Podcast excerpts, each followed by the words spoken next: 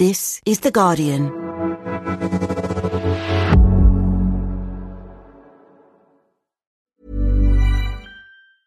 Wünschst du dir, dass dein Lieblingsnachrichtenpodcast nicht mehr durch Werbung unterbrochen wird? Gute Neuigkeiten. Werbefreies Hören bei Amazon Music ist in deiner Prime-Mitgliedschaft enthalten. Gehe einfach zu amazon.de slash Nachrichtenpodcasts, um immer auf dem neuesten Stand zu bleiben. Genieße als Prime-Mitglied tausende Acast-Podcasts ohne Werbung. Einige Podcasts enthalten möglicherweise Werbung.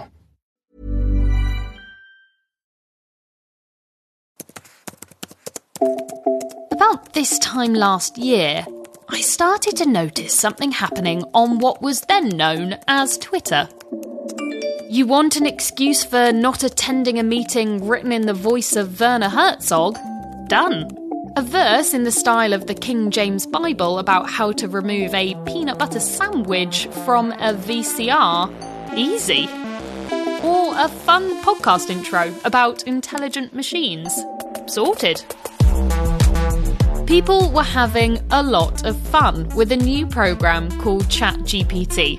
A chatbot fed billions and billions of words so that it could come up with responses to almost anything you asked it, instantaneously. But as the rest of us were getting AI to write strange recipes, silly songs, or funny limericks, some experts began to warn that we were entering the realm of dangerously strong AI. Fast forward a year, and while we haven't been made obsolete yet, the conversation around artificial intelligence is only getting more important as we consider how it's going to be used and how it should be regulated. So today we're asking how far AI has come. Could it ever be sentient? And what would that mean? And we'll be getting answers from someone who's been thinking about these questions for more than 30 years. From The Guardian, I'm Madeleine Finlay, and this is Science Weekly. Nicola Davis, you're a science correspondent at The Guardian, and earlier this year you caught up with Michael Wooldridge, Professor of Computer Science at the University of Oxford, who's giving this year's Royal Institution Christmas lectures. And he's going to be unravelling the myths and the mysteries of AI. I mean, this year really feels like the year that AI went mainstream, and it was all kicked off by the launch of ChatGPT in November 2022. Why was that such a game changer? Yeah, you're right. I mean, the thing is that AI has been in our lives for a long time. It's been bubbling away behind the scenes. It's involved in all sorts of different parts of our daily life, but it might not be sort of overt. You don't necessarily know you're interacting with AI. Whereas ChatGPT, it kind of just put front and center like this is what AI can do now. You can ask it questions and it can produce, you know, seemingly pretty intelligent answers and you can interact with it in a way which perhaps people hadn't realized we got to that point yet. So it really, I think, just brought out from the shadows where AI is. That has maybe propelled into people's consciousness all sorts of questions that maybe seemed a bit esoteric or that were very hypothetical before. It's now sort of made those questions feel very pertinent, very relevant, very now. Things like, you know, can a machine be conscious? What do we mean by an intelligent machine? This is something that I think it's fair to say kind of does divide the AI community. And in fact, in March 2023, Elon Musk and others signed an open letter urging a halt to the next generation of AI tech and asked if we should develop non-human minds that might eventually outsmart us. So with all this going on, I was really pleased I got to speak to Michael Wooldridge, who really does know so much on the topic. He's been an AI researcher for more than 30 years. He's the foundational director of AI research at the Alan Turing Institute. He's written a couple of popular books on the story of AI. And so one of the first things I wanted to understand was how far away we are actually from some kind of, you know, all purpose AI that could actually make humans obsolete. People are very often surprised when they understand actually the basic ideas that drive ChatGPT are just surprisingly simple and you can much better understand the kind of answers that it's giving you when you when you actually get to see what's going on behind the scenes. the way that ChatGPT and all these what are called large language models are trained is just by feeding them, um, giving their neural networks enormous amounts of text. And that text is obtained typically from the internet. I mean, you start by downloading the whole of the World Wide Web to obtain that text. And you spend months with very expensive AI supercomputers training the neural network with that text so that it can produce plausible and realistic text if we really succeeded in kind of the Hollywood version of AI, having a truly general purpose AI, then it would be able to, for example, tidy my house and cook me a meal. It would be able to drive me to the pub and back safely. It would be able to do anything that a human being could do. We are, I think, still a long way from that. And people imagine that because we've seen a lot of progress in tools like ChatGPT that robotic AI must be close behind. And actually the reality is it isn't. It's a long, long, long way behind. But nevertheless, I think we're now looking at some version of a competent general purpose AI system within a reasonably short space of time. Nicola, it's so interesting that it's the robotics that's lagging behind while the AI is speeding ahead. And it really is becoming very convincing. You know, people are forming relationships as, as they see them with some of these tools.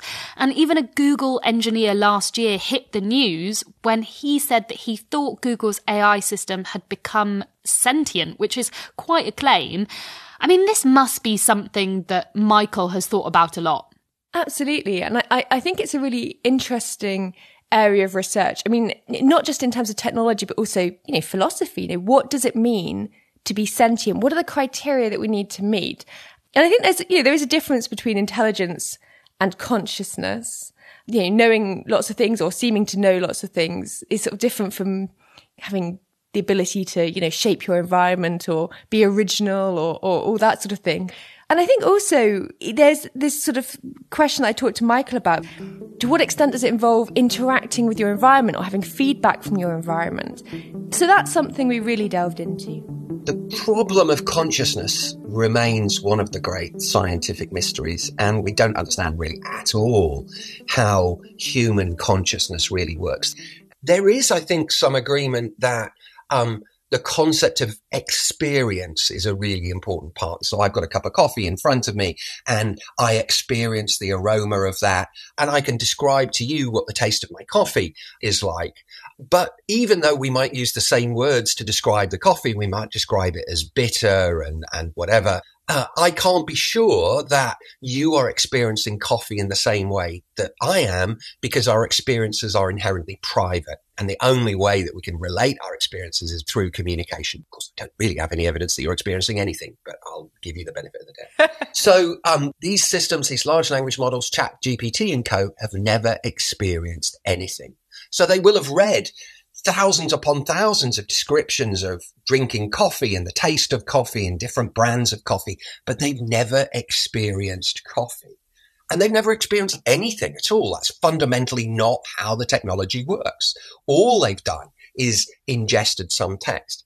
So for those reasons, just to start with those reasons, there are other reasons. I don't think that we can view these things as, as being conscious they're very plausible. They can describe experiences to us, but they've never actually experienced anything.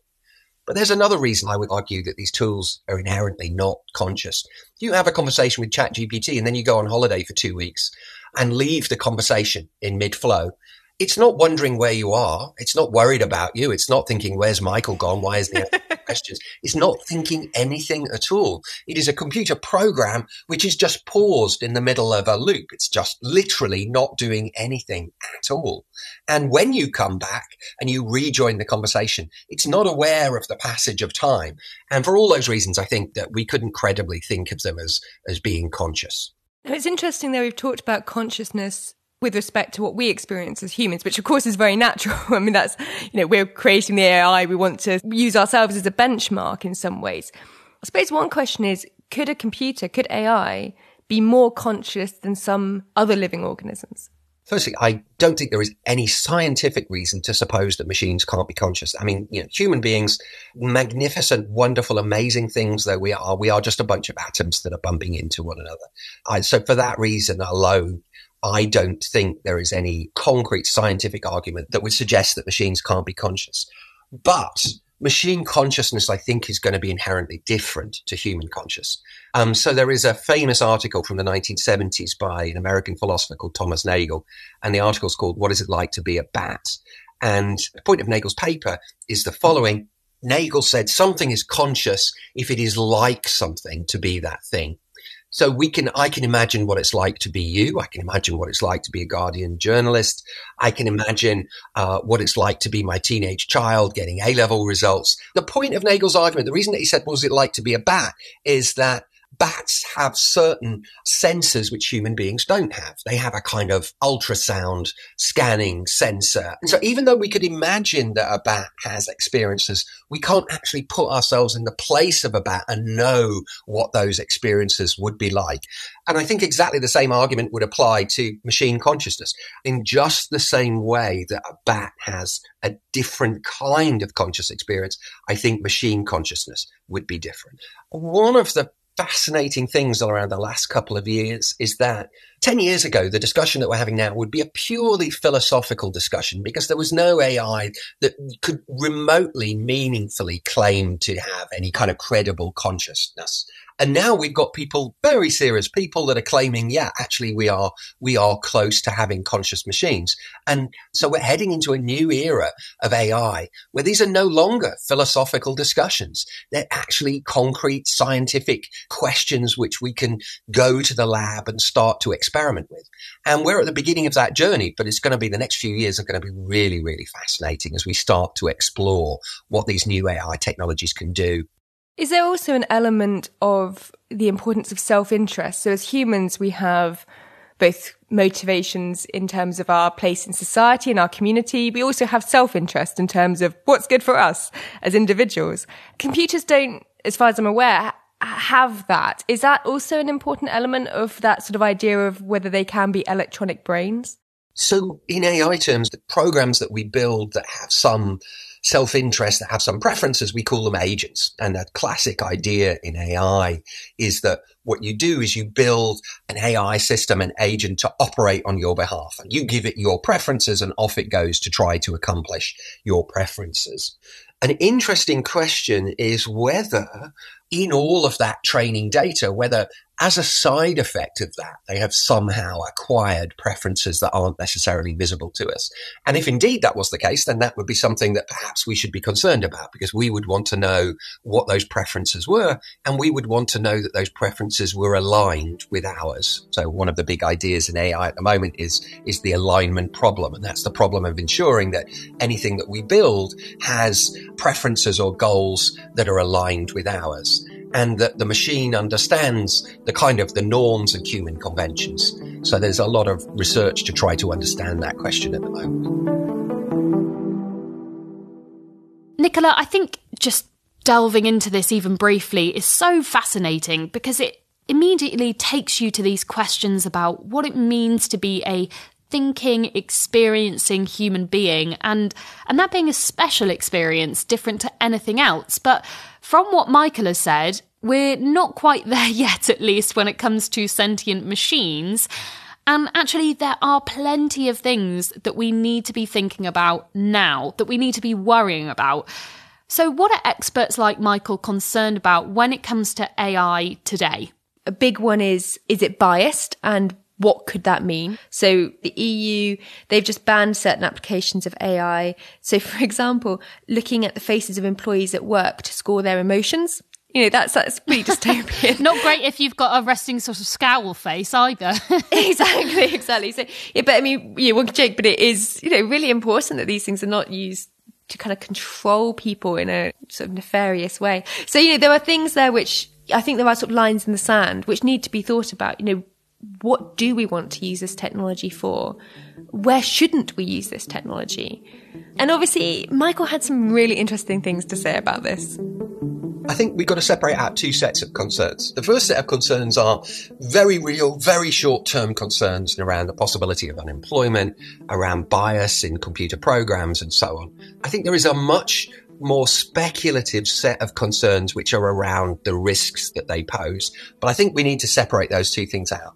And one of the very short term concerns I've got is the possibility of this technology being used for misinformation, disinformation. AI can go onto social media. It can read your social media feed, pick up on your political leanings, and then feed you disinformation stories in order to try to get you, for example, to change your vote. Now imagine in a, a constituency, a narrow constituency where it's not clear which way it's going to go in an election it's an entirely plausible scenario that people can be targeted and they are fed disinformation that's very high quality. And the technology makes it possible to roll that out on an industrial scale. Another example of a near term concern that I've got and a very concrete one, which I think is, is really imminent is the idea of having AI as a boss. So an awful lot of our working lives for many people involve answering emails, filling in web forms and processing information. So imagine that every single thing that you did in your working life was monitored by AI and you got continual feedback on it. Every time you sent an email, the AI came back and said, yeah, I didn't really like the tone of that email. You didn't upsell these products. It's 15 minutes since you last touched your computer keyboard. What are you doing? Uh, and potentially getting to the point where AI is used in automatically assessing people in their roles or deciding, you know, whether they get a pay rise or potentially even lose their jobs. That's a very disturbing possibility. And there absolutely needs to be accountability the people that are releasing these tools need to be accountable for how they're used. And there is such a race on. Uh, the big tech companies are just so desperate to be at the front of the race in terms of releasing this technology that these concerns are being sidelined. And by the way, I would strongly resist suggestions that AI is treated as a moral agent in the sense that it's accountable for its actions. AI is not a moral agent. The people that release AI are responsible for what happens with it. But having said that, there are lots of things that I lose sleep about. I do lose sleep about the Ukraine war. I lose sleep about climate change. I lose sleep about the rise of populist politics. I don't lose sleep about artificial intelligence. In the age of AI, and this is going to be one of the big lessons in the Christmas lectures, the most important skill to have is skepticism, questioning, learning to question. It's not some kind of mystical technology. When people see how this technology actually works, they're going to be surprised at what's actually going on there. But then that's going to equip them much better to go into a world where this is another tool that they use. And so they won't regard it any differently than, you know, a pocket calculator or a computer. It's just a tool like those.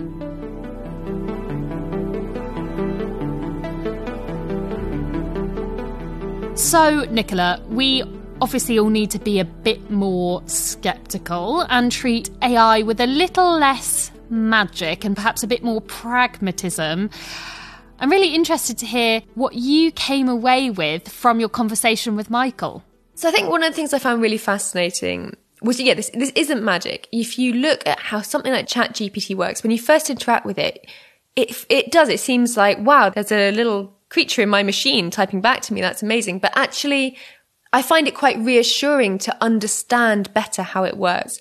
These kinds of programs can be a little uncanny valley. They can take you to a place where you do question, what is it to be human? And I think the answers we come up with will tell us a lot about ourselves as well as about the technology. Well, I think that's a lovely philosophical thought to leave us on. So, Nicola, thank you so much. no problem. Thanks, Maddie, for having me. My thanks to both Nicola Davis and to Professor Michael Wooldridge. You can read Nicola's article about the Royal Institution Christmas lectures on theguardian.com, and they'll be broadcast on BBC 4 on the 26th, 27th, and 28th of December at 8 pm. Now, before you go, I really want to tell you about The Guardian and Observer's annual charity appeal. This year, we're partnering with Refugee Council, Refugees at Home, and NACCOM. And so, your support is going to be providing asylum seekers and refugees with practical help, really vital accommodation, and a safety net against homelessness and destitution. So, if you can, please donate now at theguardian.com forward slash donate. That's theguardian.com forward slash donate. Thank you so much. And that's it from us today. This episode was produced by me, Madeleine Finlay. It was sound designed by Joel Cox. And the executive producer is Ellie Bury. We'll be back on Thursday. See you then.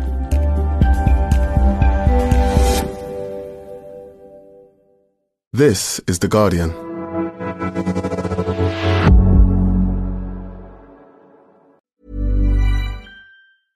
Wünschst du dir, dass dein Lieblingsnachrichtenpodcast nicht mehr durch Werbung unterbrochen wird?